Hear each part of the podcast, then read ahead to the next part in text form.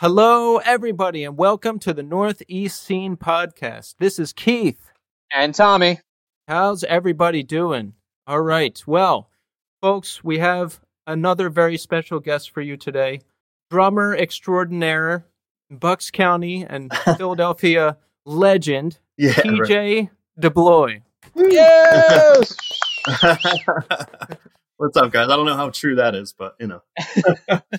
it's as true as we want it to be. And damn Yeah. it, it's it's true. Right. So TJ, how how how are you doing? You uh how are you surviving in in the age of corona? Now you work you work at a bar in Philly, don't you? I do. Yeah, well, I don't work anymore, so it's been a little rough. yeah, so what's Um, the story? Like how are you how are you getting by or or are you not? Man, I'm like uh I'm right down to the uh the end of my money. I got some, you know, compensation issues for unemployment and all that going, you know, going on uh that I'm Yeah. dealing with. But, you know, it's I'm alive. I can't complain about that. So, It's crazy. My girlfriend's going through the same thing. She's unable to work and you know the the unemployment sites are just really hard to get into. People can't even get in cuz the the amount of traffic just right, it's, it's, it- yeah. it, it's a crazy situation. Yeah, I have a little added uh added headache mixed into it, but I won't get into all that.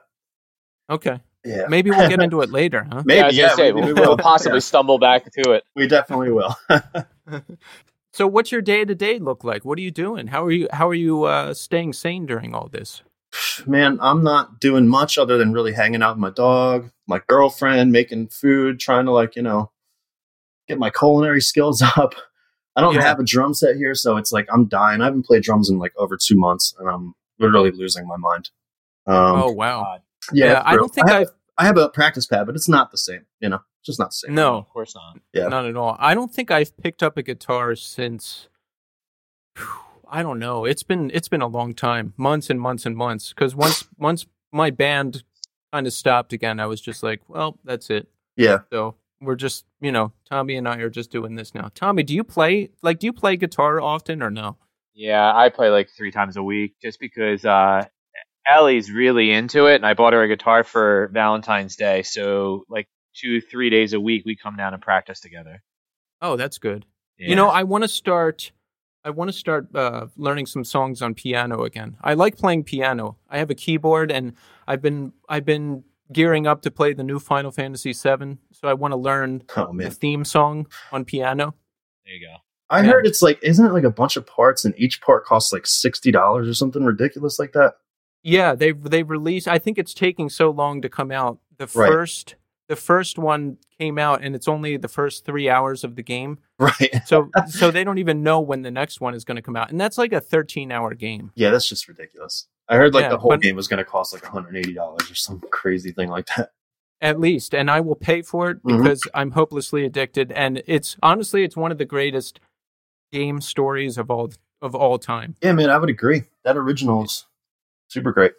it's crazy. I, I was telling tommy on the last episode there's a 13 hour youtube video. Someone made a, a, a video of all the dialogue and cutscenes so you see like the entire story. So i've been watching it every day like like a netflix show. Hmm. I kind of want to say that you're corny for the, all this, but at the same time, like There's I a have my bit of own- cornyless level. I have my own corny stuff that I'm into, so I'm just gonna disregard it because it's like I, everybody's got that thing that you're like, I okay, I'm into this, and I could give a shit what other people say. Like I'm totally just 100% full bore into this. I could care less. Right. Um, but yeah, for I, I just never understood. Like I guess the, the RPG style of games, the only one I really and Keith and I went over this last time.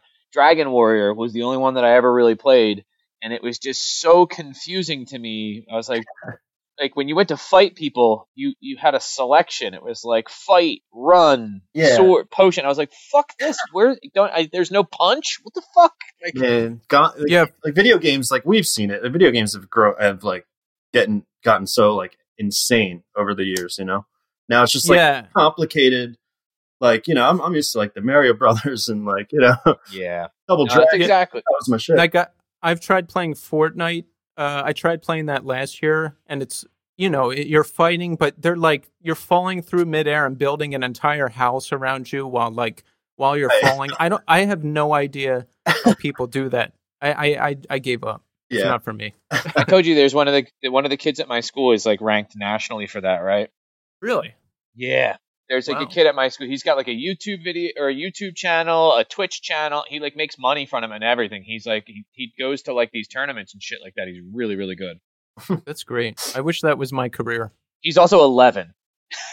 Dude, young, young kids they love to watch those videos of other people playing games. It's like, why don't you play the game? No, I'm just gonna watch Yeah. a video of these people playing the game. Like, what? Dude, That's a thing. it's weird.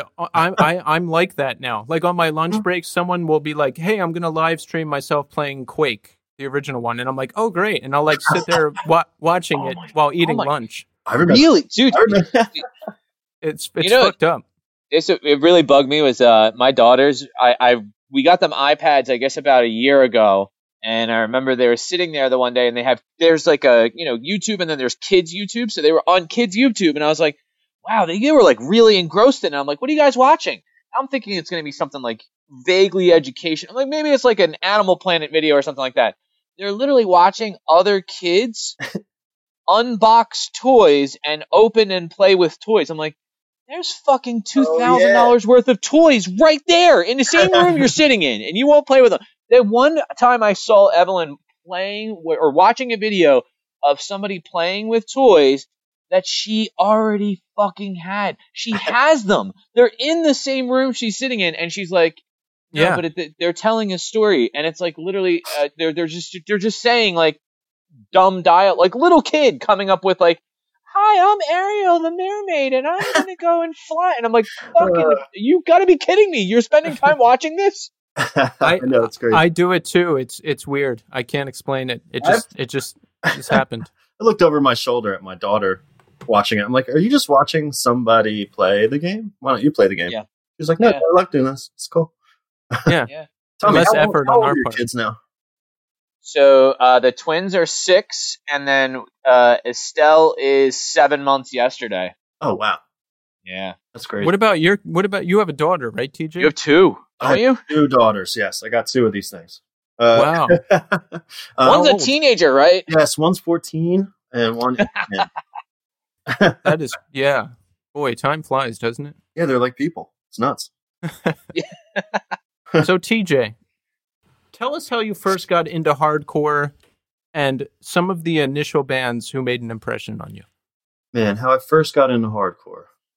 Goodness. Yeah. Okay, so I'd say about fifth grade, um, I started, you know, classic. I started listening to, like, it was like 90, 1994. I remember I bought my first CD. It was like Green Day and Weezer. Was it Dookie? Yeah, Green Day, Dookie, Weezer Blue Album. Yeah. I think that if I didn't like get those two CDs at the time, my life would have been different. I mean, I probably would have found it later, but it just it helped shape really like everything. I was like, uh, this is great. People are angry. This is awesome. Um, Yeah. You know, it probably started with like Nirvana too. Nirvana was in there. Um, there was three bands. That was like, I was really never like into music much before. Like, Mhm. Oh, okay. like my mom like i remember like listening to like or hearing my mom like play the bee gees and like uh, bruce springsteen she was big into bruce springsteen but it was never really my thing i was like more like a uh just play like hang out with my friends outside play in like you know like the creek or like you know just like play teenage mutant ninja turtles or some bullshit like i never really got into music you know Yeah. and uh I don't know, fifth grade. I was just like some of my friends that I looked up to were like, "Hey, you should, we're we're listening to this. You should listen to it." I'm like, "Yeah, all right." but I mean, I heard it and I was like, "This is just life changing for me." I just there's something about it. I just was in it, you know. Um, yeah, same for me. And uh, you know, getting into the, I would say seeing a show really cemented it for me because Yeah. one, it was like such a crazy, scary experience, unlike anything I've ever seen. Once, once that happened, I was like, this is it. I'm, I'm in. But I mean, hardcore. Uh, you've mentioned this. This person's been mentioned twice on the show already. Uh, Rich Arnold. Yes. Uh, Rich and I became friends. Dude. Rich and I became friends. Um, it's crazy. yeah, it's great. Um, one of the best dudes I've ever met in my entire life. I mean, like if I really, if I didn't, if our paths didn't cross, I really don't know where my life would have went. I mean, this guy is like, you know, when I get in, got into hardcore music, just meeting people, anything. Like he got me out of my shell. You know, I was like this little. It's like this little scrawny kid, shy kid, didn't really talk to anybody. I met him and he was like, We're gonna go do this, we're doing this, we're gonna like this, you know, you know what I mean? Yeah. it was crazy. And so he was the first one, really. I think it was like Gorilla Biscuits. It was like, was Mhm. yo, check this band out. Right. And then I was like, this is great. This is cool. And he's like, yeah, there's like people that, you know, form bands around our area and like, you know, throw on shows and play this kind of music. And I was like, what? He's like, yeah, you're to come with me. I was like, all right, cool. So, I mean, we were just hanging out. We were just boys, you know what I mean? We were just hanging out all the time. Um, and we would go to shows and that's like, you know, Life Sick Life and Scarred for Life, like Migliacci and, um, you know, like Luke, like those were like gods to me, you know, they, Ye- were, they were yeah. like, I was a 13 year old, 14 year old kid going to these shows for the first time, just seeing these kids just like not give a shit about what anybody else thought and just doing what they felt they wanted to do and that that they enjoyed, you know, and it seemed like they really enjoyed it. I didn't have anything like that in my life, you know, something like a, a community like that. Um, and it was just really appealing to me. Um, and I wanted more of it. I was in, you know, we were like, we would look, we would search out shows to go to and, and just go, you know, that's all we did. I mean, this is like late nineties where like, you know, there, there's, you got to remember there's no social media. There's no distracting things like that. We were looking for stuff to do, you know? Yeah. Yeah, you guys are like eighth, eighth, eighth and ninth grade, right? Yeah, of course. Yeah. Remember, you would go to Corrupted Image and like see the show flyers, and that's how you would find out about shows. Oh. Yeah. I mean, for a funny. while, for a while, honestly, dude, Rich, like, I was just like, Rich was just take, I took me under his wing, you know what I mean? And he was like, we're just going to do all this stuff. And I was like, this is great. you know? Yeah, and I I identify with that a lot because that was basically my exact experience, but with but with Pat McCormick. You know, Yeah. because I I was like super shy. I wouldn't talk to anybody. I was like just really in my shell, and he kind of got me involved in stuff, and we went to shows all over the place: North Jersey, South Jersey, Philly, uh, Bucks County, everywhere. So when great. Vadim when Vadim was on the show, he told this incredible story of how a life once lost first started, where he just randomly saw you playing drums, and then immediately Yeah. approached you and was like, "Hey, you want to be start a band? Now, give us give us your pers- perspective Yeah, on man. that because So I'll bring it, I'll bring it back a little bit. Um, my, yeah, so I was like, I, you know, I heard Green Day, Weezer, and obviously, and I was like, this is cool music. And then my, I have an uncle, and he is a really good musician. And um, he, I was at his house one time, and he was just like had this drum set set up, and I was like, what is going on here with this? I must have been like tw- eleven or 12 Mhm. and um, you know, he just starts ripping on it, and I'm like, all right, that's what I'm gonna do because it just like it just like got right in. I was like, this is so badass. Like, what a furious sound this guy is making. Um, and I just I was hooked on it, man. You know, it's I so I got my first drum set maybe when I was like thir- 12, 13 for Christmas. Like I told my mom immediately after I saw him play, I was like, Mom, I want a drum set. I'm I'm playing drums. She got me lessons. I did all that.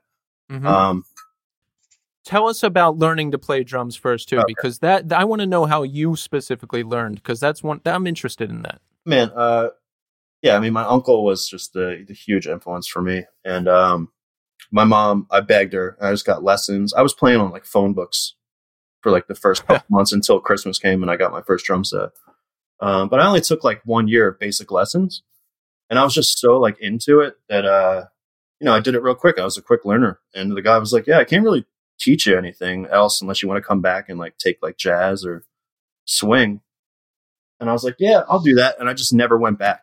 I, uh, I, joined, I, joined, I, just joined a band, you know, I started playing in bands and that's just like where I, I was just having fun doing that, you know? Yeah, were you was the Life Once Lost your first band, or were, were there other bands before that? Uh, there was a little, I mean, you know, you have, you have bands when you're when you're younger and in like high school. Like I had like a some like you know f- uh, fuck the government fucking uh, punk rock bands. You know what I mean? Called like Oh yeah. I think the band was actually called Fuck the Government. Actually, like I love that. DG Fuck the Government. Like we were cool. You know what I mean? So, uh, and then there was a band called like We Still Play with Toys that I played in with my uh, my stepbrother, who wasn't my stepbrother at the time, but he became my stepbrother. Um, and then no, Life Once Lost was the real first band that I was in, for sure. And that was like I was just doing it because it was fun, you know. And then uh, when I joined that band, it was like I was I met Vadim first of all, you know, and Right. oh wait, that's what we were talking about. He tells it different, the story.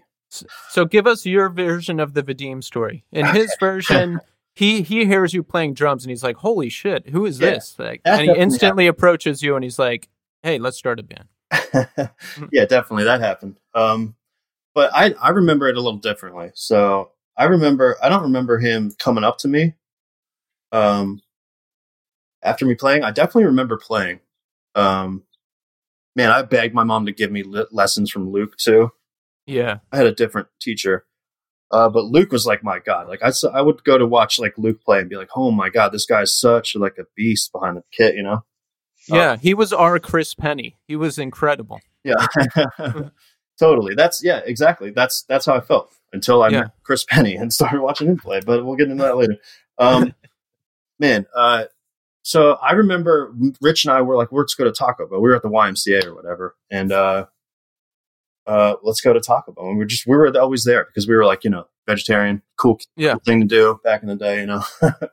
um, and we started walking, and I remember uh, Vadim catching up to us later, like towards like you remember, do you know where Trenton Road is? Yeah, Yeah, yeah like right there. That's where I remember him catching up to. But maybe you know he's right. Maybe I'm wrong. Who knows? Yeah. but that's long that's ago. incredible because you know. Do you ever th- do you ever think about how crazy it is? Like that that day kind of changed the whole course of events in your life. Because you know he he hears you play and he approaches you and he's like, I have to be in a band with you. Like the only things people have ever approached me about are like to ask me to calm down or to please leave somewhere. Like, yeah, man. I mean, I don't really. I mean, at the time, I didn't really think much of it, but now, you know, looking back, like that was definitely the thing. You know, I met Vadim. Like Vadim, like I always. It's funny. I always t- say like he's the reason that I play music because. I mean, I was playing drums and enjoying it, but when I got in a band with Vadim and we started Life Once Lost, and like he was the one that like built my confidence. He was like, "Dude, you're great. Let's go. You know, let's run these parts. Like, you know what I mean? He boosted my confidence. Like, you could actually fucking do this thing, you know? Yeah, and you could. I re- I remember specifically a life once I was playing in my parents' house when you were still in the band early on, and my dad and his friends were just really impressed with Yeah. you specifically. They, I remember them asking me like, "Who is that? Who?" My mom was. My mom called you the little drummer boy. Yeah, it's like were. the little guy. Yeah, it's like this Yeah. little scrawny. I was like this little scrawny dude, you know? And, yeah, man. I was scrawny until I was scrawny until I was eighteen. Let's be honest. Yeah. I was, I was scrawny until about three years ago. right, Um, yeah, I I finally caught up with myself. man. You know, it's So- funny too. Like we, uh, that one of the tours that Benny mentioned too when we were on tour in Canada. Um, I remember setting up my drum set or whatever, and uh, hearing somebody in the audience being like, "What's this kid gonna do?" You know. and then I remember being like, you know what, I'm gonna fucking show this dude. And I remember like uh, just ripping it because of that. You know, just, That's you know, great. just like going extra hard because oh yeah, I'll show you. You know, Yeah. Did I was did like you hear? 110 pounds soaking wet. You know, like what, yeah, he's right. He's right. What am I gonna do? And I look like I'm 12. You know, at that.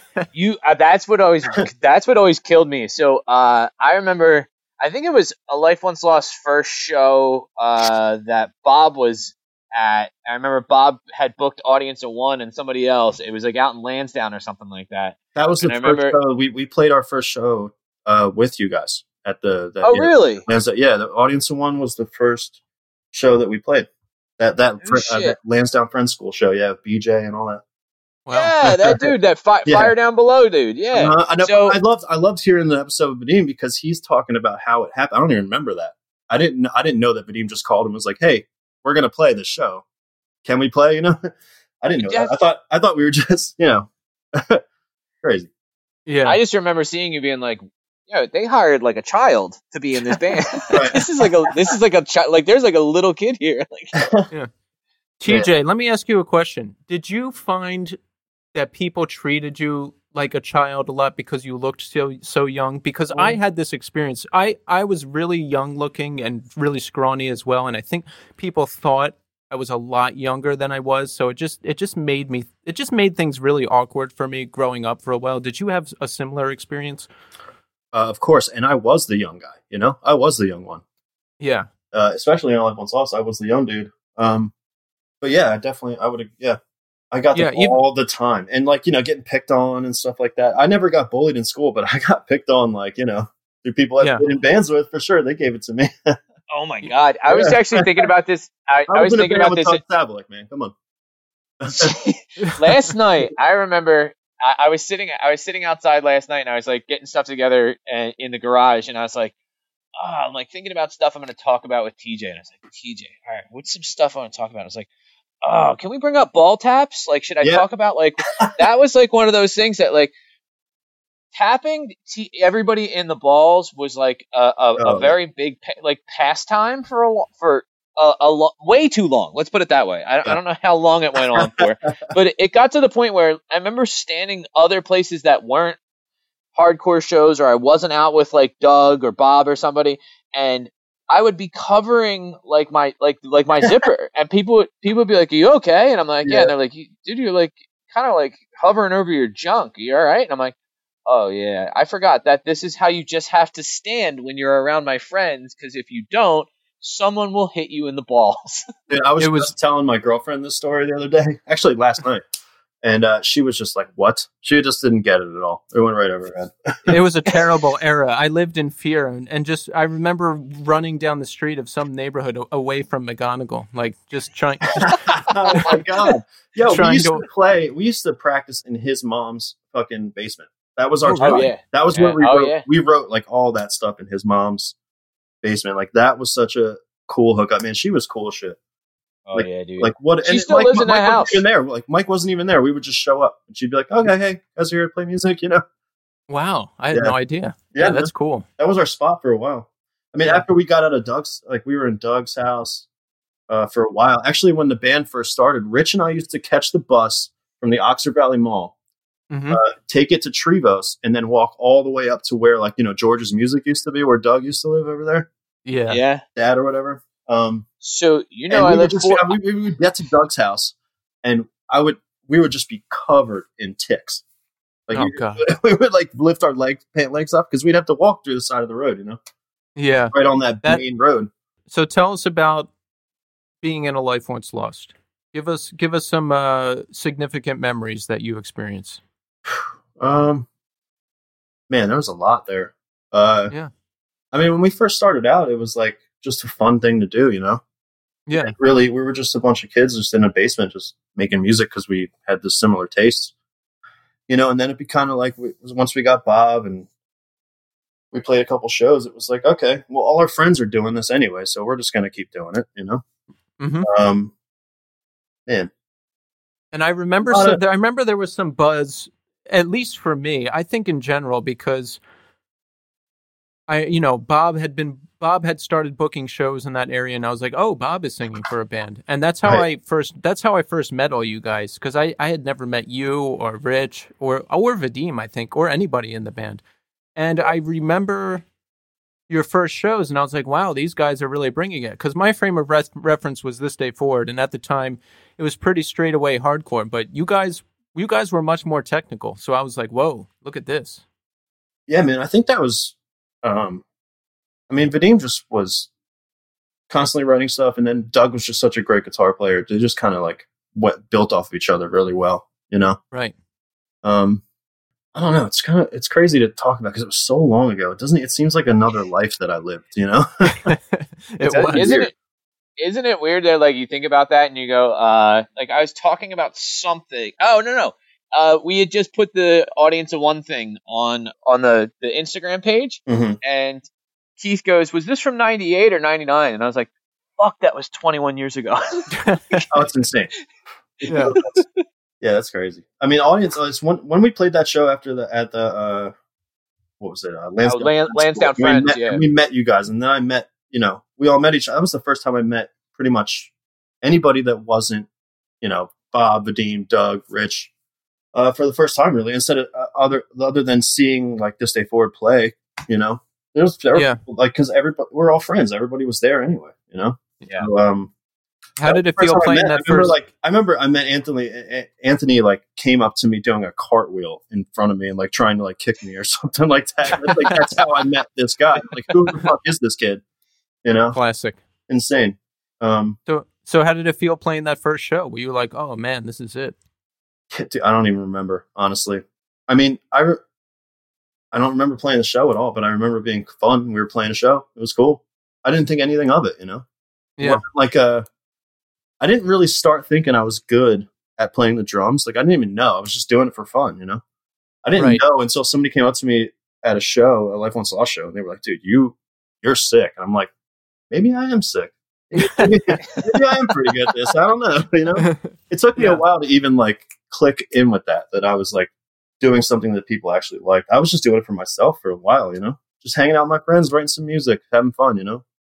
Yeah, and I like that because I, I wish I wish I had approached it more of as just like a fun thing because for me it was like this is what I'm going to do. This is what I have to do. Like this is this is going to define my whole life. So there are specific moments I remember like learning learning the songs in my first band and the first show and like the first record it was just like all so important to me.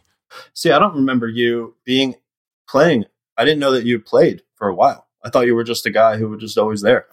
Yeah. You I think that I think that's the general consensus because Yeah. I didn't get in I didn't get into bands until later. I I was always trying. I was like trying to weasel my way into stuff, but I I didn't I don't think I was in my first band until I was 24. So you were in a Life Once Lost up until I guess Fourth Plague era. yeah, it was like 2003, I think, um, or 2002. Yeah, Um, I was. It was like right before I graduated high school. I remember that, yeah. or it might have been earlier than that. 2000. So why did you leave? Did you did you just want to pursue something else or? Uh, there was uh, some personal stuff that was going on. I mean, it was uh, you know, Vadim described it too, like the kind of the scene in that band, like uh, or just the the vibe in that band. It it be, it became way less enjoyable and fun, uh, and it became more like of a like uh, I don't know, just uh, bad vibes. You know what I mean? I don't want to. I'm not. I don't want to talk bad on anybody or anything like that. Um, Right. but it was just not a good environment to be around. And uh, there was some personal stuff that happened between me and another member, and uh, I just couldn't really be in it anymore. Honestly, I just couldn't do it. So I wanted Right. to do it. I really wanted. I enjoyed it. We were actually writing some really, really sick shit that I'm actually upset that they didn't continue doing because then they changed their. They got their new members and they changed to like that, you know, a great artist sound Yes. which is amazing too. That's probably my favorite A Life Once Lost record, by the way. Um, just a, That's my favorite too. Yeah. it is. It's just banger after banger, and it's unbelievable. Um, so you are writing material not like a great artist.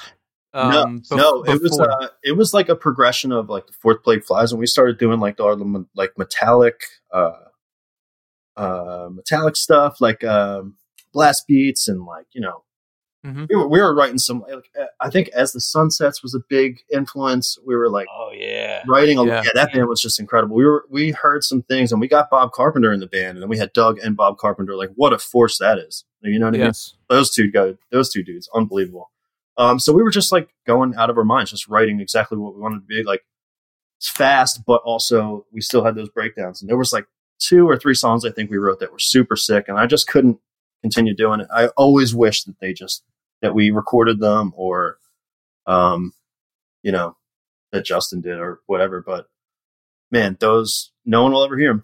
You know, and I can't even Yeah. remember what they sound like. they were sick. I'm telling you, crazy. we gotta we gotta get everyone back together and somehow recreate them.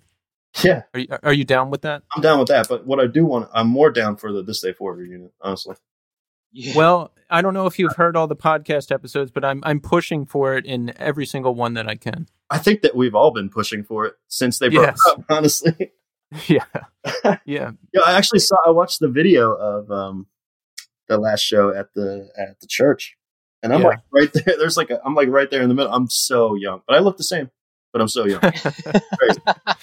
Yeah. So once you left the Life Once Lost, what was your what was your next band? Was it Halfway to Holland? Um, so what was that? Yeah, I was so actually I started playing with my friends. Um, you know, and that's the thing too. You kind of like bad things go, you know, start happening with the band. You're kind of like into, you know, not into it really, and then you meet these other kids in high school. that You go to high school. They were all Neshaminy kids. Life once lost, you know, except for Yeah. Rich. And um, you know, I was just in high school. I met some. I had my friends, and we were like playing like uh some rock and stuff, some indie stuff, and um, that's kind of what I just got more into, you know. Yeah. Um, and that that honestly came from like hanging out with Anthony, man. Like he sh- like he showed me Braid for the first time, and that totally changed my life. Mm. Um, and you know, we just were we were just were new. I was looking for friends to play with, and yeah, I just I quit that band and started doing that full time. And then I think I joined Zolof shortly after. Um, okay. because Peter had been doing it. Peter was playing. Yeah. bass. Oh, that's right. Yeah. Wait, so Peter was in Zolof? Dude, it was crazy. Peter was in Audience of One at some point. Uh, Really? Was he really? yeah, Peter was in Audience of One for a minute. Yeah. Um, and then I was in half. We were doing halfway to Holland, and we, he was in Zolof, and we were doing Zolof. It was like we were just like, what other bands can we be in and start? Like, you know what I mean? Like, more or less play all the time? You know, it was crazy. Like, it was nuts. um, so yeah, were you the, were you the drummer for Zolof the whole time? Uh, no. So the first record that Anthony's singing on, Mhm. uh, that is like one of Vince's friends, like Bob, I think. Let's say Mhm. Bob. Um, that is not me on that record, but I played on the the record uh, Jalopy Go Far, hmm uh, a couple of songs, and Tommy T actually played uh, drums on those, a couple of those songs too. Oh, okay. See, I had no idea you were even in that band at any point. Yeah, man, it's it's crazy. Like if if you think about our area as a whole, well, that area, I don't want to say our area, but Yeah. uh, you know that that Lower Bucks County area, man, it's crazy. Like I could just name the bands that have come there and like the the members that have like you know shifted or been in different bands. It's nuts. Like, It's an insane melting pot of of talent. dude, Just so just so many good bands and so many good players, and that's that's part of the reason we feel like we need to do this podcast because it's like, yo, I think it's it's special. it was, Yeah. it was, and uh, you know, we were just at the time we didn't know. We were just going about it. That's Exactly. what we did. You know, Yeah, you guys So- remember going to the Blue Fountain Diner?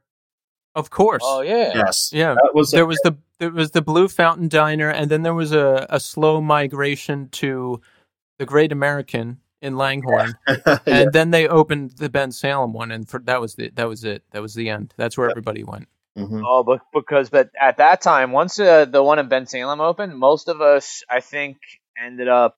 With the, there was a good chunk of us that were 21 and Oh, we yeah. could drink. Yeah. Yeah. It's funny. that, I've, was I've, thing, that was the I- thing to do. We just go to diners and just hang out. Like we didn't we go to No, go, we didn't. go to the Shaw's house, listen to music, or like you know drive around, listen to music, or like go to the Blue Fountain Diner and just hang out and talk. Like that's what you do before you're 21. So I've done. I've gone full circle. I went from diner life to getting effed up life back to diner life. Yeah, that's not, yeah, that's true. Yeah, Yeah, and I love it. so tell us about. I'm trying to trace your trajectory here. So we have halfway to Holland. Now, why why did halfway to Holland end? Were you in it till the end? Uh, I was in it till the end. Yeah. Um, Yeah. That was a band that I kind of like drafted everybody. You know, like I picked, I, you know, I picked people that I went to to high school that I've known forever. Like Peter, I knew since I was like in fifth grade, or hmm even earlier than that. Like our parents would get us together and we would have like play dates and shit like that. I remember.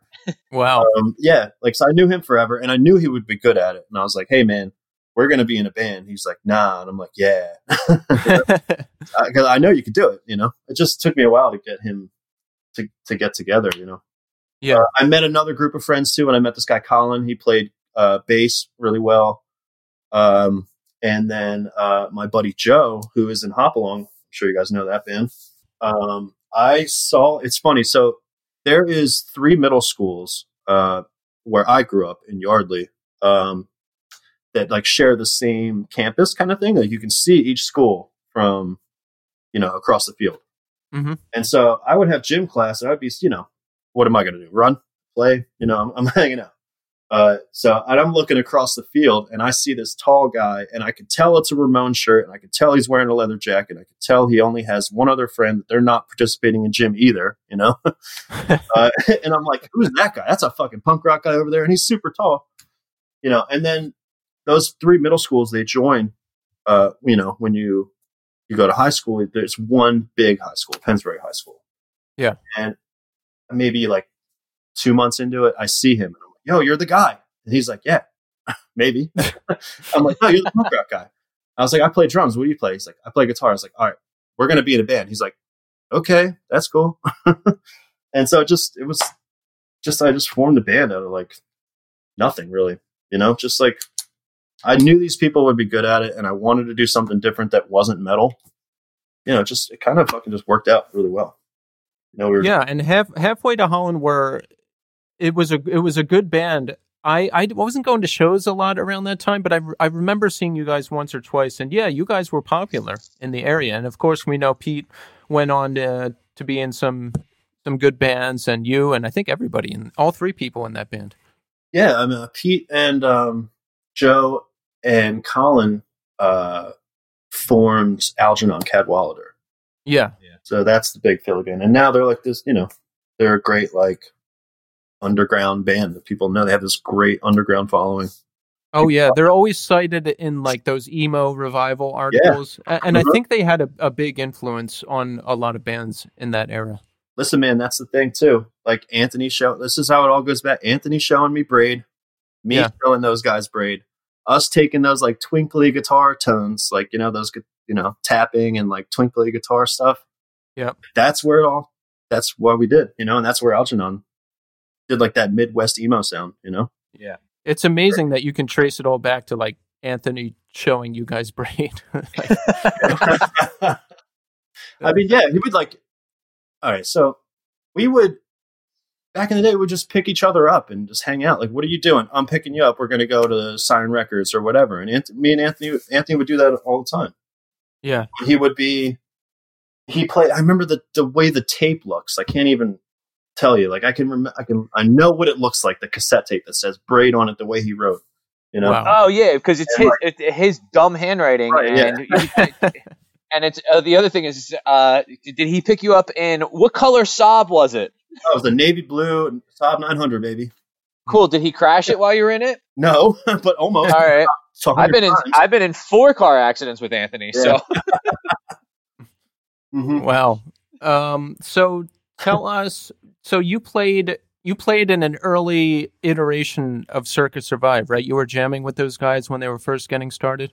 I did, I did. Um, so also at the same time that I did that, uh, I was forming Like Lions, the original, uh, like um, members of Like Lions, the original. Okay. Um, so at the same, and I my my goal, my plan was to form this sick band and have all these great songs. Um, was kind of like the next level for like from where halfway to Holland left off. You know what I mean? Mhm. Like just the next level uh, rock and roll kind of Midwest emo sound. Um, and uh, and my you know I always wanted since I met Anthony, I was like I want to be in a band with this kid. You know, he's gonna be great. Like what? Uh, like did any of us not know that he was going to be like this great singer? You know what I mean? Like it was just you just knew. You know what I mean? It's so- true. I, I remember seeing Audience of One in the early days, and just just Anthony's interact interactions with people and how people responded to him. You could you could just tell there was like there was something there. So by the time it got to Circa Survive forming, I think everyone in Bucks County made a play to get into that band, myself included. you made a play. See, I was a, I was ass. I don't know. Um, I think we were just hanging out when he was back, and he Yeah. showed me a demo, uh, like the original demo that song that I played on. Uh, was just like Colin playing it, and uh, it's like this is great, man. I was like, you're not going to go back to California, right? you're going to do this, and uh, you know, I I would like to think that I pushed him in the direction of staying. Um, Mhm. but uh, yeah, man, he just you know they just asked me to play, and I did. Um, and I was all about it. I was like, this is finally, you know, finally we're going to do this thing. And, and I get to be in a band with Colin. Oh, and Brendan's going to possibly be in it. And like, this is crazy. Like all these people I look up to, you know, that I always want to play music with. Um, yeah. So we got together. We were like, we're just like jamming and stuff. And, um, we recorded that one song with Vince. I think some other guy played bass. I can't even remember his name. Um, I don't even think I was there when he did it. We just like kind of just jumped in and just did that one song. And then that was it for them. That's all they needed, you know? Yeah. and it was it was cool. I'm I'm glad to be a part of it. And people are like, "Oh, you were in Circa Survive." I'm like, "Not really. No, you know, I wasn't really Yeah. in it. Like, I just I, I wanted to be in it. I, you know I really I really did. You know, but uh, Yeah. I you know just wasn't wasn't uh, in the cards for me. Right. But also at the same time, I did like Lions too, and we did we did at the same like you know at the same time we were starting both things, um, and the Like Lions thing just kind of took off right after I was not uh, going to go forward with uh, Circa. And th- I think that must have softened it a bit, right? Because now, for for me, being in a ba- all I wanted was to be in a band and and be in a band I liked, and it was like the most important thing in the world to me. For and sure. I've I've I've done like two tryout things. One went bad and one went okay, and I ended up in the band. But like, I could not handle rejection at that time. So, you know, had I been in that situation, I probably would have just completely crumbled.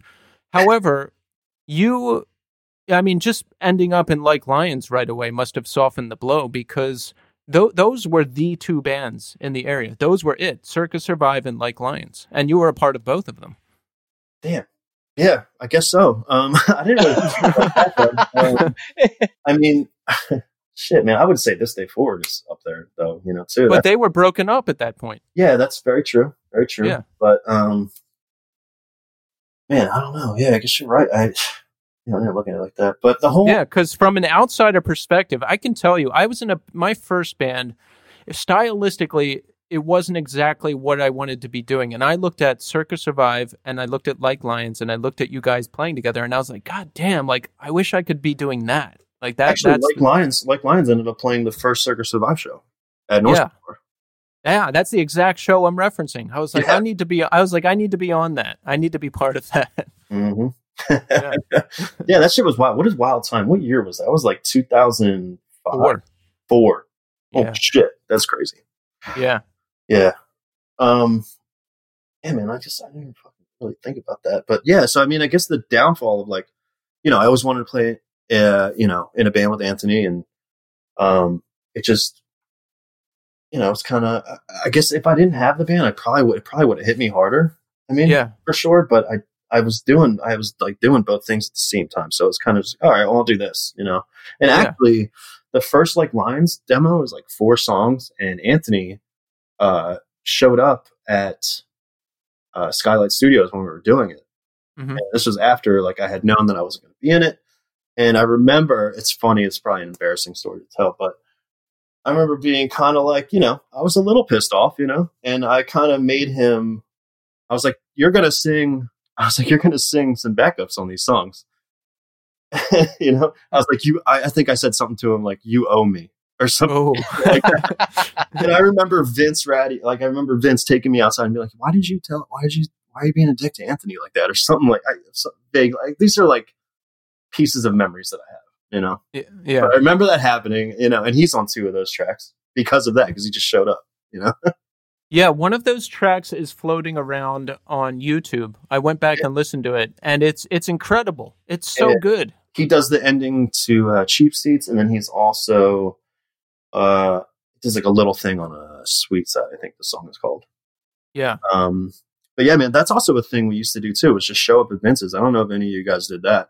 Oh, I did. that? Yeah. yeah. That was fun. It's it's awkward thinking. It was awkward even back then. I remember showing up randomly when Bob was recording vocals for for uh the first A Life Once Lost record, and it was Oh, wow. just him there and Vince, and I felt really awkward. I was like, I feel like I'm in the way. Like, let's go. I remember uh, showing up for this day forward thing and seeing the uh, like Mike Shaw. You know, you all, we know Mike Shaw. Um, he had to have literally like a a cube, like a block built around him with like foam so that he couldn't, so he could like just like scream his balls off and not have to worry about anything. Like he couldn't see anything. You know what I mean? He was just yeah, this little like makeshift booth thing. that's amazing. Just hearing the most like guttural, like insane, emotional screaming coming from like, you know, the most humble dude you ever met in your life. Like, I know, yeah, those first two records, when especially transient, like it's they're vicious, especially Right. vocally. I feel like this is a hardcore show. We haven't really talked about hardcore that much.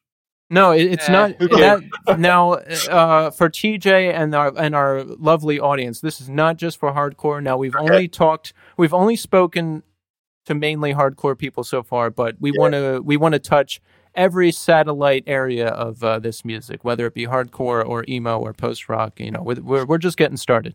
Yeah, man. Because I'm not gonna lie, like the whole hardcore metal scene was like big for me, like uh, growing up, like in shaping who I was. But I, I, you know, I just had a. It didn't really work out for me, man, and I didn't. Um, I didn't get a good vibe from it, and uh, Mhm. I grew out of it pretty quickly. You know, after all this shit happened with Life Once Lost, I kind of just was like, you know, fuck that, and like the scene too, like you know, like you guys were talking. What do you?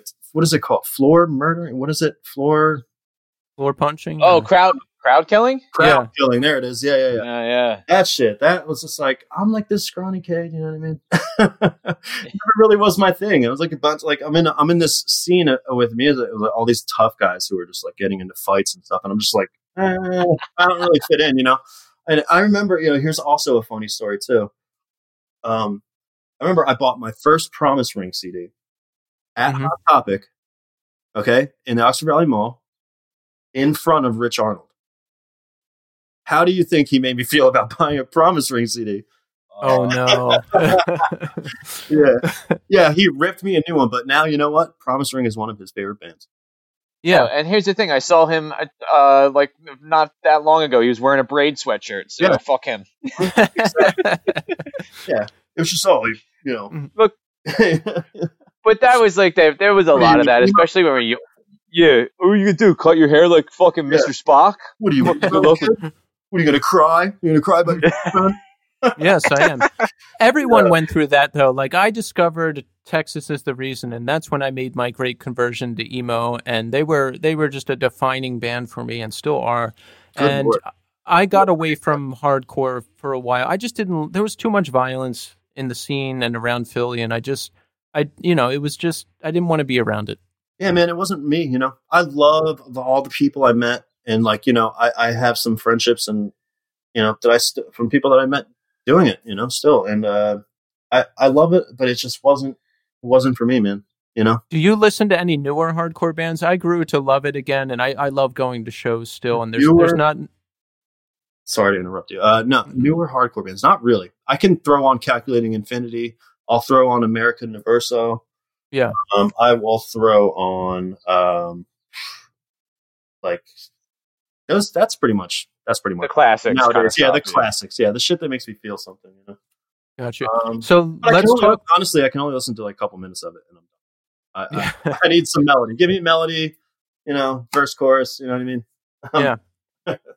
So let's talk more about Like Lions. Now, this this was a band going places, and you guys you guys had a major label contract at one point, didn't you? We did, we did. Um, so I had like started the band like Lion, the concept of the band like Lions, or like probably when I was doing halfway to Holland still, and uh, Greg was in it. Greg Itzen, as you Mhm. know, Who Greg? Greg was in Uh, on each one too. Greg was in on to one. Greg was also in Days Away, which is another fucking one of probably one of my favorite bands from the area. Oh yeah. Um, Yeah, dude. You're so good. and I was, you know, I didn't know he could sing. I had started this band. oh, Actually, actually, they came up to me. They came to a halfway to Holland show. Him and Dan Kaplan. I don't know if you guys remember Dan Kaplan. Um, yeah, Dan Kaplan has uh, submitted a couple things to us Oh, um, sick. to the site. Yeah. Oh no, uh, there's two Dan Kaplans. Are you talking about Dan Kaplan, who you were in a band with from Carousel? Yes. It's that one. Yeah. Okay. Cool. All right. Great. Yeah. Great. Cool. Because there's another Dan Kaplan. Uh, I think it's that one. But anyway, continue. okay. it's a little confusing. yeah. Um. Uh. Shit. So yeah, we had started like it was just they came up to they came up to me at a halfway to Holland show and they were like, we're want to be in a band with you." And it was Greg and Danny and uh, I was like, okay, cool. And I was just, you know, yeah, let's play music, whatever. And Greg, I knew Greg from days away. And I was like, what are you going to do? He's like, oh, I'm going to play guitar and sing. And I was like, no way, I'm in. Let's do it. You know? um, so, but he uh, went to the Navy uh, at some point and the band kind of dissipated and I did all the rest of this stuff. And then I had uh, ran into uh, Dan Kaplan randomly at like a Wawa in Yardley or something like that. And I saw him Mhm. and she was like, dude, Greg's back. And I was like, get the fuck out of here. He's like, yeah, man, Greg's back. Let's play. And I'm like, all right. So we did that. Yeah, man. I mean, we just started playing again. And, uh, you know, that, that whole thing, like we, we formed the band. Um, and then we were like signed within all within like a year, I think. It was like a crazy timeline. Then we were broken up too, like all within like a year and a half. Yeah. No, So what happened? I mean, it's like major label contract to be like, guys, we have to make this work no matter what, just to fucking see what can happen. But like, what happened? that is true. Well, uh, you know, two of the guys couldn't get along with each other really, and there was some trauma there. And um, you know, it was it didn't it sucked because it didn't really have anything to do with me. Yeah. Um, but it kind of got ripped away from me in the process. You know what I mean? Like everything that I had built that I was gonna do, you know, that I wanted, that I could see, Yeah. uh, was kind of ripped away from me, and uh, shitty. Yeah, and th- th- just the fact that it's completely out of your control, and Yeah. you had such a hand in putting this together, I would be, I would be furious personally.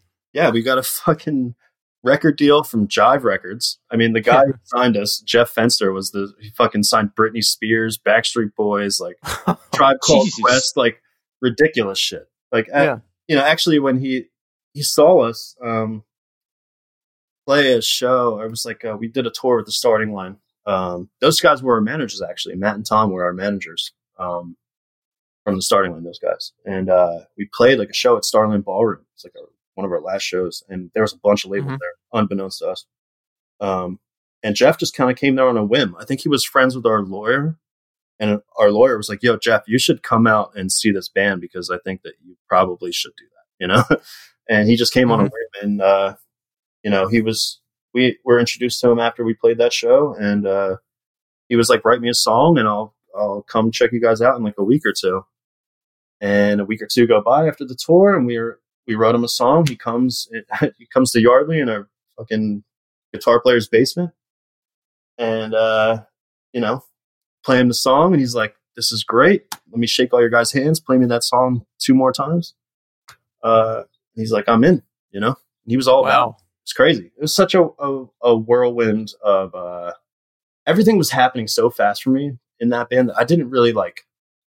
I was just enjoying playing the music. You know, I wasn't worried about much else that was going to come from it. You know what I mean? I just Yeah. knew we were good. I knew that we were good. I knew I didn't have to worry about that. I knew I just wanted to enjoy myself.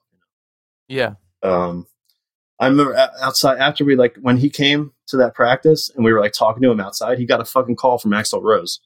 he's like, he's like, "This is Axl. This is Axl. I got to take this. I was like, what the fuck is happening right now? You know, is nuts. I I would my head would be swimming. I'd be like, "What, guys? What the fuck is going on?" Like, I actually looked him up recently. I think he turned out to be like some kind of creep show. He probably was. He was like a senior vice president A and R over there. So you know, yeah, I think you I think you have to be slimy to be a Yeah. senior vice president of A and R. Like, it's part of the deal. I remember one of the things he said to us was like one of the things he said to us at one time was like, "Yes, I did sign Britney Spears, and no, I did not f her." Oh God. Yeah, Oh, like that's like that's were your like- caveat to it. yeah. We were like, "What?" Oh God. Whatever. Well, Yeah. so so what did you do after that? The band's done. It's like fuck. We we had this thing. Like what what came after that? when I did when we did the Like Lions thing, where so there was many renditions of Like Lions. I don't know if you guys knew that there were like very uh different member lineups. You know what I mean? Yeah, I I remember changes. after the after the initial one, it was like 2007 or something, and Greg had another version of it, and it was like Yeah. an old country thing, and Yeah, exactly. Yeah. There was like four different versions of this name of this band. I don't know why. Okay, so when we had started the one that was going to get signed, I was, I had found out that my girlfriend was pregnant. Mm-hmm. Um, so I was going to have a kid. I knew I wanted to play music professionally. It was the one. Th- I didn't go to college or anything. I didn't like. I didn't take the prerequisites to get into college. I knew I wasn't going to do it. You know. Mhm. I, I I wanted to play in a band. I wanted to sign to a, a label and put a record out. So I graduated 2002, so by 2006, this is when all this was happening. Yeah. Um, or no, 2004 or five, 2005. Yeah. Ava was born in 2005. It was just a lot, man. It was like, uh, man, it's it's just it's a thing to like see your future like kind of like lined up. Like, okay, I'm gonna do this. I'm gonna do this. I'm gonna have the kid. I got the girl. I got the band. This is great. Everything's gonna happen, right? Yeah. It kind of gets like ripped away from you with it. Like, really, and that has nothing to do with you. You know, Yeah. uh, out of your control. Um, it's devastating, man.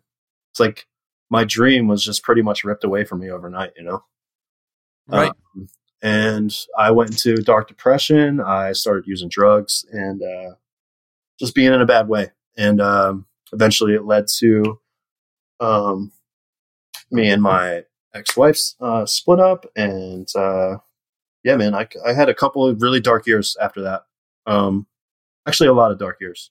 it's been a while. So let's say uh, 2007, I think. Like Lions was totally done 2007, 2006, something like that. Mhm. I'm horrible with timeline too. Vadim's like such a sharp memory of like all Yeah. things. I'm like, I think it happened around this time. Yeah. Uh, you know, You can approximate it because Vadim's memory is is uncanny. We It's we un- can't all be held to that standard. Yeah, how about him being like, yeah, that's October 14th. It was actually, we were playing in Long Island. I'm like, how the fuck does he remember this? I don't even know what I had for breakfast yesterday. Fuck, he, he knows the day he broke Edge. Like that's insane. Yeah. Yeah, dude. He fucking, he fucking remembers everything. It's- Unreal. Yeah, so it's a, it was around that time, you know. Yeah. um, and then I probably didn't get my shit together until about like four years ago. So yeah. it's been a while. So so for struggle. me, there was a lot of there was a lot of dark years for me as well. Um, Yeah. 2006 is when my longtime relationship ended, and then I was like, well, I'm just going to kind of do whatever I want to do, and that continued till about 2010, and then 2010 was another level of, you know, just not caring and doing whatever I want to do. And that continued until about 2014, and that's when things got really bad. Now, when when did we see each other? Remember when I was hanging out with Pat and we met up at Bailey's? Oh yeah, I do remember that. That Yeah. was now, I, wasn't it? I was like, you guys were hanging out there, and like somehow I caught wind of it. I was like, "Can I come?" You were like, "Yeah, we're yeah, here." Something yeah. like and I remember you showed up, and and I was struggling, and I knew you were struggling because I had heard, and I was like, "Dude, how are you doing?" And you're like, "I'm good. I stopped," and I was like, "How?" Like how? Because I, I'm like, you were like, yeah, I haven't, I haven't done anything for like six months. I had never managed more than a couple weeks. I was like, how? And I don't Yeah, remember no, what that you said. that was probably a lie, honestly. Yeah, you were high. yeah, You were high. Shit. Yeah. And I the wi- move. That's the move. No one knows. You know, no one knows. Yeah. I, I'm I'm just too fucking honest, and I wish you would have told me because I was struggling. I I would have liked to have gotten high too. right, man. But I, yeah, probably. Yeah. oh man, shit, that's crazy. That's Um, funny. it was just yeah yeah man i was a mess i just didn't really give a shit like i you know i i just didn't care. I was so depressed. It was just it was something to just take my mind off of you know the you know. Remember earlier when we were talking about how did you how how would you re- like how did you react when you weren't in circa right? Yeah, so it was like after I had lost like Lions and all that too, I had really like, oh yeah, this fucking band that I was a part of is doing all these great things and it's just continued to soar. You know, Yeah. and now I'm watching that too. So that's just like that's like digging into that too. it was just a yeah, bad scene. So I just felt really bad for myself and I just was like, woe is me, kind of whole pity party thing, you know what I mean? And I had I had met a girl who was like uh, you know, into the same kind of things that I was. So it just wasn't a good scene, man. You know? right. And I, I really identify with that because for so long I I was just really resentful and I just never felt like I got my due because you know I was like you know I want to be in a band that sounds like how I want it to sound like. I always felt like I was settling to a degree, or you know, I should have focused more on being in bands and not bothered with college, or I should have did this, I should have did that. Whatever bullshit you tell yourself, you Yeah. know, it's just like, um. So I went through a lot of that as well. So I I know what you're talking about. Yeah. It's just the it's just our brains trying to kill ourselves, man, you know? Yeah, because it, It's- it it's it's all bullshit. Because I felt bullshit, I yeah. I felt like I was never a part of anything and that, you know, I was owed this or that. But in reality, I'm in the middle of it. You know, Right. I, I, I was I was I was a part of it in my own way. So just because like just because I wasn't in some band, it doesn't mean anything. Like my experience is my experience. Right. Well, instead of it, the drugs use brought me to like instead of being like super happy and you know and proud of my friends, it was like resentful and like I should have been in this band and blah blah blah. You know, Exactly. I felt- that's how I felt for a long time, and I even like, you know, when I would, I think I was fucked up, and I saw those guys, I would say like stupid shit to them, like embarrassing shit, and like Really? I really regret. I don't even remember most of, you know. Yeah. Um, actually, when I stopped doing and I uh, when I stopped doing drugs and I got clean and I did all, you know, I was doing really well. Uh, within that first year, I went to Anthony invited me to see Circa, and I was able to go. It was like at the Fillmore, and I was able to go because before, like they would play, and I'd be like, "Eh, I'm not Yeah. gonna go. I'm just gonna sit here and feel bad for myself and get high," you know. Yeah. Um, but I was able to go and like you know work through that resentment and like be like these are this just these are my homies you know what i mean? And there were so many other people there that i hadn't seen in so long. It was just like a, such a great night for me. I remember it like so vividly. And uh, i think it was actually the uh juturna 10 year No, it was it was on letting go. All letting go that's it yep Mhm. Yeah, because I remember seeing you at that show, yeah. And I had just gotten my shit together right around the same time, so we were connecting on that front. And mm-hmm. I, I remember you saying, "Oh, I'm looking for Tony. I can't find him anywhere." And I was like, "Who the fuck's Tony?" And you're Yeah. like, "You're like, Tony Tony Green. yeah, Yeah. you're like, you're like Anthony." And I was like, "Oh, I've I've literally never heard someone call him Tony before." yeah he's tony to me man i just call him tony yeah that's tony he's even in my phone as like tony g or something like that That's awesome. Yeah, I and it's guy, man. I love him to death, man. Like I, I it's our relationship is so weird because we were like so close, like you know, for a long time. And uh after like I didn't make the cut in the band, I felt like kind of like I was. He didn't really give a shit for a while, you know, and like yeah, I was probably angry, and he was just didn't know how to feel about it, or like I don't Yeah. know. It was weird for a while, but I'm glad we're cool now. Like we're like you know we talk and we're boys. You know, I, I always just had like we just had like the most respect for each other. Like he, I think I feel like he felt the same way. Like we always wanted to play in a band with each other. You know, yeah. always want to do something. I think it, recently he was like, "Let's just make music." I'm like, "Yeah, I've been saying that for years."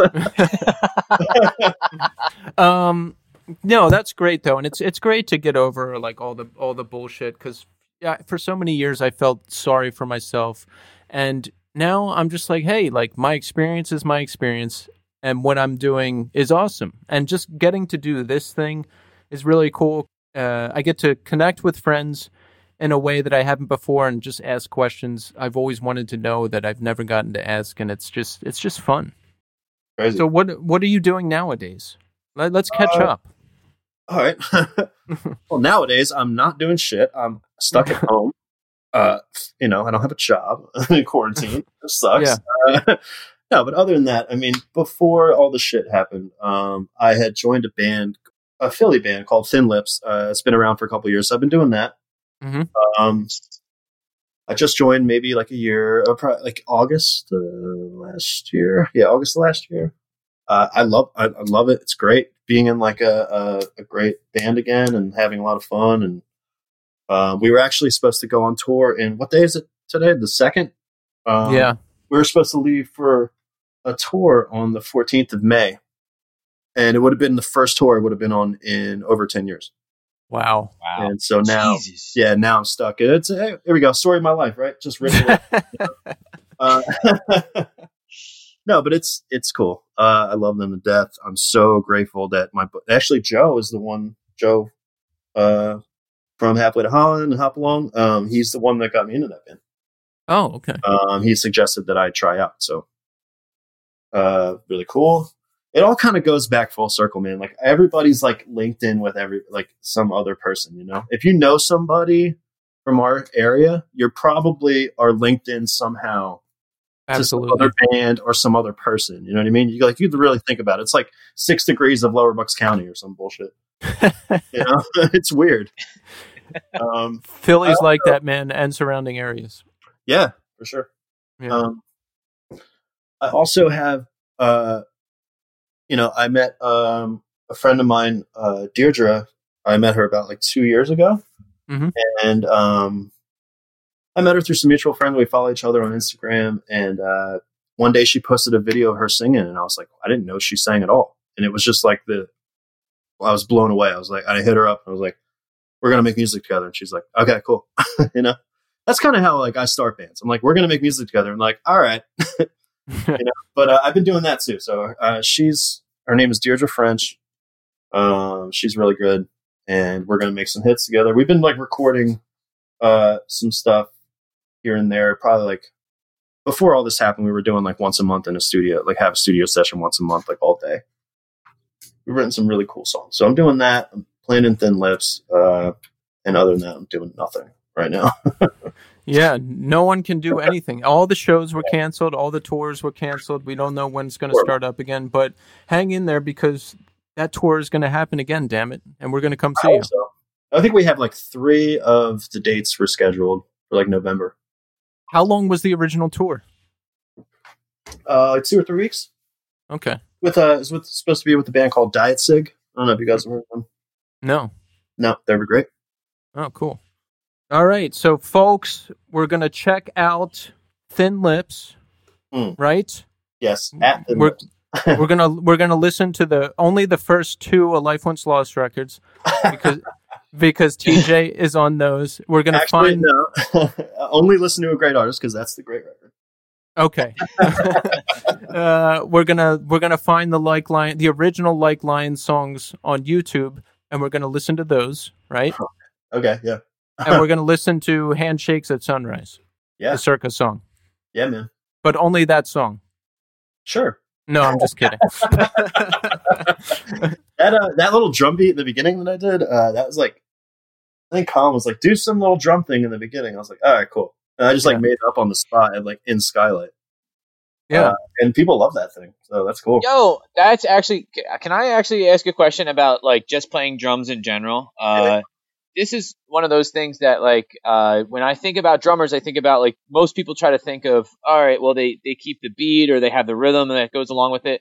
You're one of the people that like when I hear your style of playing, I immediately think of like like braid or Appleseed cast, where it's like no, the drums are another instrument that goes along that has like the same type of like you can do things that are tonal, you can do things that are rhythmic, you can like you have a real master kind of like way of thinking about the drums that are not just oh okay now I just have to keep the time. Like Right. how did you how did you break away from that mindset of like all right I'm I'm just going to keep the rhythm to like you know I'm going to do uh, you know something that kind of accentuates this part of the song or my own thing that kind of leads into this like how did you get wrap your brain around kind of getting to that part of playing Fuck, man. It was just probably uh, being influenced by the sound and the way that certain drummers were playing. Like I was heavily influenced by John Bonham uh, for the for the um, for like the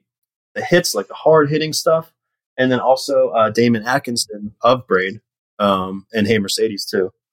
Um, if you know that beginning of that Braid record, that Frame and Canvas, he does that that drum thing, right? yeah yeah yeah yeah always stuck with me, and that's probably why I love that record because it starts out with a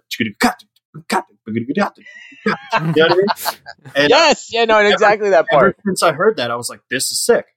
Why wouldn't I play stuff like that? You know what I mean? yeah Um, and also, I would probably attribute it to Vadim. Uh, he really helped me.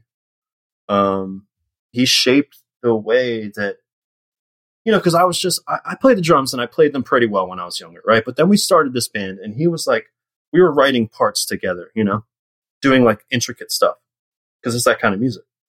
Mhm. Um, and that probably helped me a lot too, uh, Vadim for sure, and building my confidence and just being like, yeah, you man, you could do this, just do it, you know. Um, It's so awesome because it's it's just like when I hear I, I hear certain drummers and I go, that's way different than other people play drums. Like, yeah, That's a that's a very different way. Like I actually I always think to um there's a Appleseed cast song called Steps and Numbers Mm. and there's a the just the drum beat in the background of it for some reason I, I always think of it as like it's it's I can't even put words to it. It's it's not even just like relaxing. It's like it literally takes me to a different place. Like as soon as I hear it, like I'm like, oh my god, how is that so fucking good? Like it's just to wrap your brain around it is is like almost impossible. And then the more I listen to it, the more I realize like I have no fucking clue what this guy is playing. Like as I'm listening to it, I'm like, I can't even track this. Like I can't even think. Like at least with Meshuggah, I can eventually just go, okay, I can kind of tap this out with my fingers. Like Yeah, it's all on the double bass. Yeah. yeah, Like with if you guy, if, if like, you take the double bass out of Meshuggah drums, they're so Oh, easy. yeah. Like you you just hit the snare and the the the, the crash cymbal like sometimes.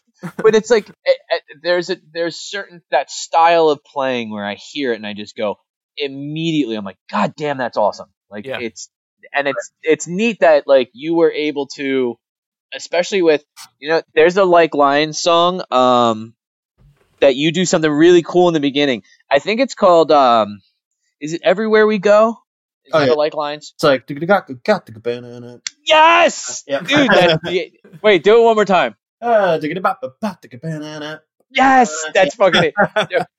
it's so funny. It's like uh, I always used to, and I had that. I had um uh, uh, for some reason I had like a weird copy of that. I must have gotten like a blank, like a CDR copy of it or something. Skip. And uh, yes, Yep. Yeah, they all do that. fuck. Okay, I Yeah, literally thought I'm like. I'm like, I have a bad copy of this song. It's No. something's fucked with this. Everybody's got the bad copy. God damn it! All right, good. There Well, that some- that's a there was something where it was like it was glitched, and then we just uh, we copied that glitch CD over and over again. We don't even listen to them. You know what I mean? We are just like whatever. okay. Oh God. yeah, you kind of get right. an extra like clip. That's fucking wild. All right, well that just cleared up like two years of like I, every time I heard that like because there's that song and um, God, there's something else on there that I I, I hear it and I go, God, it's so like I as soon as I hear it I can go that's TJ like and it's instantaneous like it's just it's so your sound such a cool way of thinking about it. That's cool. Uh, you guys want to know something cool too? Um, Yes. there's a cool story about uh, fourth plague flies. I'm going to let you in on a little story. Oh yes, please. Uh, so when we recorded that, we did it in one day. I did the drums at least in one day at Mhm. Vincent. Um, I t- probably did it in a couple hours. So that was towards the end of the Life Once Lost where I was already leaving, but I had agreed to like play shows and like do that record, right? Yeah. Um, and the Owls, uh, Owls were playing and New End Original, uh, which was the Yes, I was at that show. Yeah. yeah. So that was the day that we had tracked. I had tracked at least personally the Fourth Plague: Flies all within like three hours. Mhm. Yeah. Um, and the I was so done with the band um, that I didn't. I had a double bass pedal and was broken. Uh, the left the left pedal was broken. So if you listen really closely on that on that record, you can hear the imperfections of the double bass pedal, and it's because it was broken and I just didn't give a shit. Yo, so I actually I remember hearing a story about this, and I don't know if it was from Doug or from Carpenter, but I remember him being uh, this was like not far after the recording was done. Him being like, "Dude, we were so pissed. I didn't know this. You know, I, I Carpenter's a pretty good drummer. Like uh, he's like not phenomenal, like, but he can play. He was like, dude, we were so pissed about some of that shit. Like, we almost had fucking Carpenter just redo the whole thing. Yeah. I think Peter Peter Peter picked me up. Uh, I was he was like waiting outside to pick pick me up for that to go to that show, and um, I was just done. I did the songs and I was like, I'm out. See you.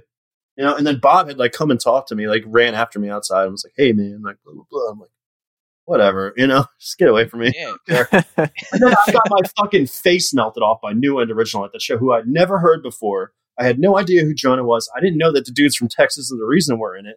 And I was they they they play this. All right, if we can go into it, yes. mean- it's at the church, which is the best venue in Philadelphia, hands down. yes. uh, They get up there, they play this long, kind of drawn out, like the drummers on the toms for like five minutes. It's like this opening song, right? It's like chill, and then Jonah goes like, "Hey guys, what's up? We're New End Original." And it's like, "Good God, good God, good God, God, God," and they just start rocking. I'm like, "Oh my God, who the fuck is this band?" I was blown away because I was only there to see Owls, you know. I was there just to see New End Original. I was obsessed with Texas is the reason, and I I missed them. I got into them after they were broken up. So when I heard two members were forming a new band with the frontman of Far, I was like, holy fucking shit! So yeah, that you got to be kidding me. yeah, so I, I watched them and I left before Owls played. Wow, Owls were I've- sick too, though. But they, but New End Original definitely blew them out of the water for Yeah. sure. Yeah. Do you remember that? Like the opening songs, just chill for like No, no. I don't. Uh, the only thing I remember is one. Well, three things I remember. One, they had CDs with them because they were on tour, and I pre-ordered it, and I was like, God Yeah. damn it! Like now I have to wait another fucking week to hear it.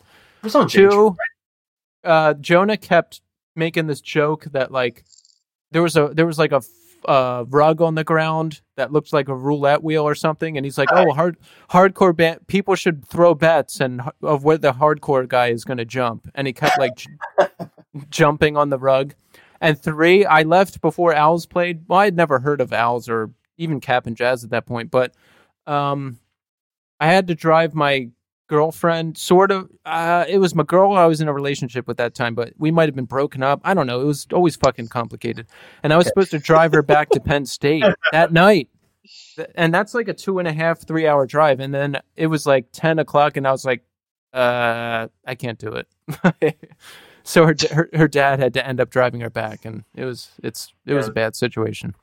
I was just that that that's so that's kind of like my growing out of hardcore is like that's that day is very like important for me because it was like I did this record, I got out of there super quick so I could go see some fucking indie rock bands play. You know what I mean?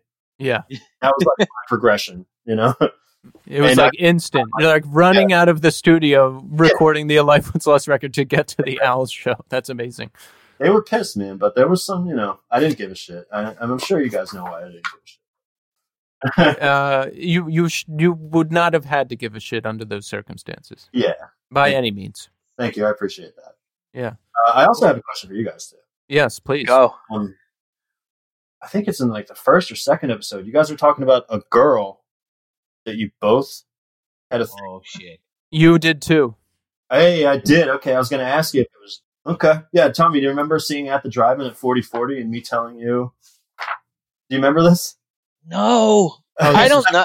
This is good. I remember Now- seeing. I remember definitely. I remember. Oh, so okay. So I remember seeing at the drive-in at forty forty for sure. That was the best show, actually, to this day. Best show I've ever seen, hands down, live. Wow. It was that. It was incredible. And I remember there was a couple times I got super. Like I was in the crowd and it was like you know obviously it's at the drive-in like no one's dancing like no one's gonna fucking like mosh for shit like that right We were but uh going, there was a couple times where people in the band like got on top of like the um I don't know if it was um, Cedric or Omar. Yeah. Got on top of an amp and I was like, Are you fucking out of your mind? It was like a like a double stack. I was like, You're gonna fucking fall and there's nothing behind you. Are you out of your like I remember being like really nervous, like Well- these guys are gonna get super hurt. Do you remember at 4040 how they had like the two pillars on the sides? Like if you were looking at the stage, Yeah. had the two pillars, but you could get up there, right? And Oh yeah. fucking what, what's the singer's name? Cedric, I guess. Cedric. yeah. Yeah. Cedric is a singer, yeah. So he was like, dude, I, I, that's the first time I saw. I literally saw somebody throw a microphone and let it wrap around their neck. I've never seen that before. uh, I've I uh, saw him like he turned into Spider Man, and somehow he got up on one of those pillars. Oh Also, this is all while Omar is like absolutely freaking the fuck out on guitar and not missing one single And note. still playing somehow. Yeah. Still Like I'm playing, yeah.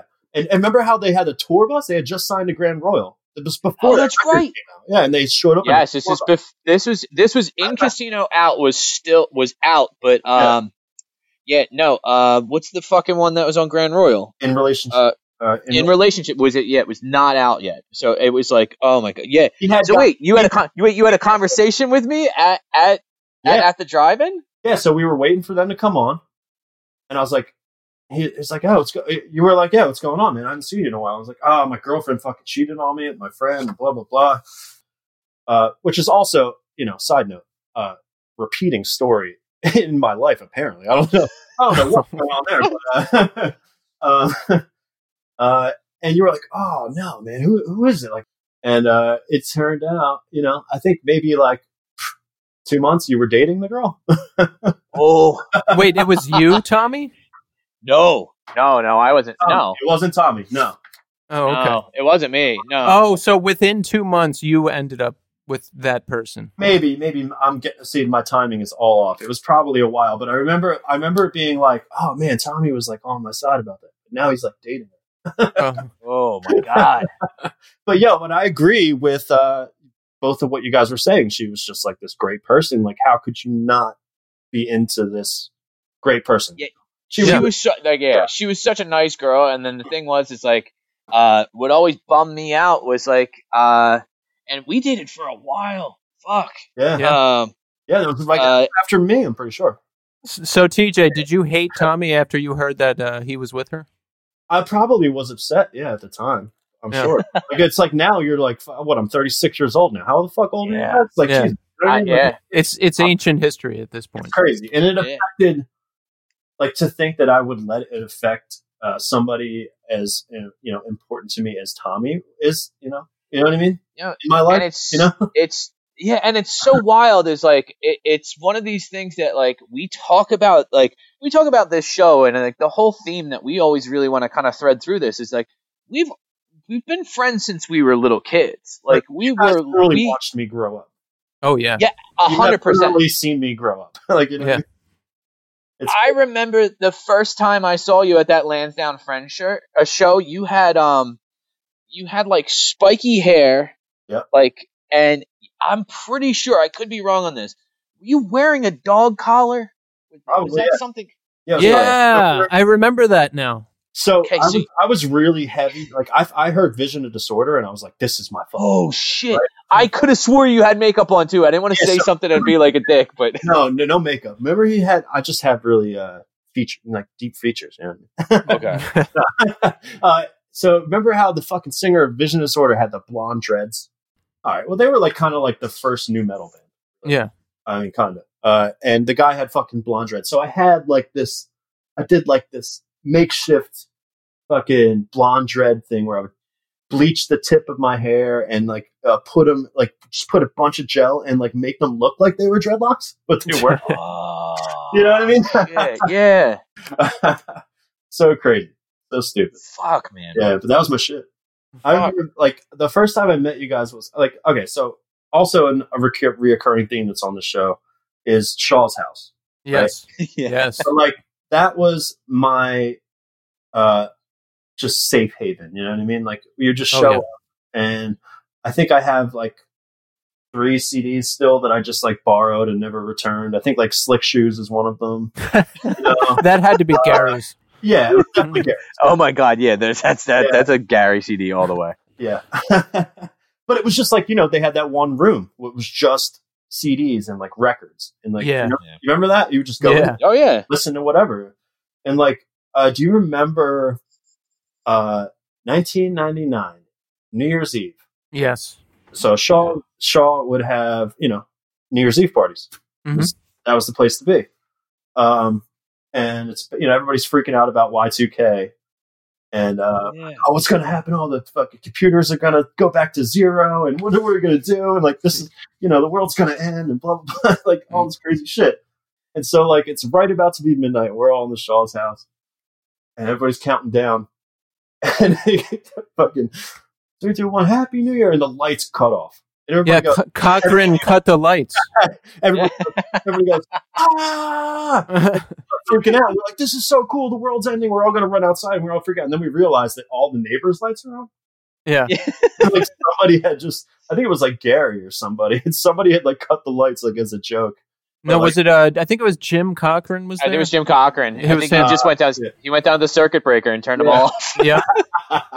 what a genius thing to do because like there was 80 kids in there that were just running outside like yeah the world's ending and like you know but oh wait the neighbors lights are still on i always like remember that man there's just like so many good memories there Those parties there were classic. I think I went up till like 2006 or 7. TJ, thank you so much for coming on. This was awesome and it was great to catch up and uh that's it. awesome thank you guys Thank you so much, TJ. I really appreciate it. of course miss you guys terribly hopefully Miss you too, man. There you have it, folks. The TJ De Blois interview. We hope you enjoyed it as much as we did. Now, as a reminder, please subscribe to us on your podcast medium of choice. Give us likes, give us comments, give us ratings, give us feedback. We want to hear from you. Follow us on Instagram and Twitter at the NE Scene. Email us at northeastscene at gmail.com. Continue to send us your ticket stubs and your flyers and show videos and stories. We want your experiences to be a part of this thing as well. We're going to continue bringing you new episodes every Monday at 9 a.m. Unless something changes or there's some kind of scheduling mix up, we're going to have new interviews. They're all going to be under the umbrella of all the stuff we listen to emo, post rock, post hardcore, hardcore, whatever. So please get in touch with us. And until next time.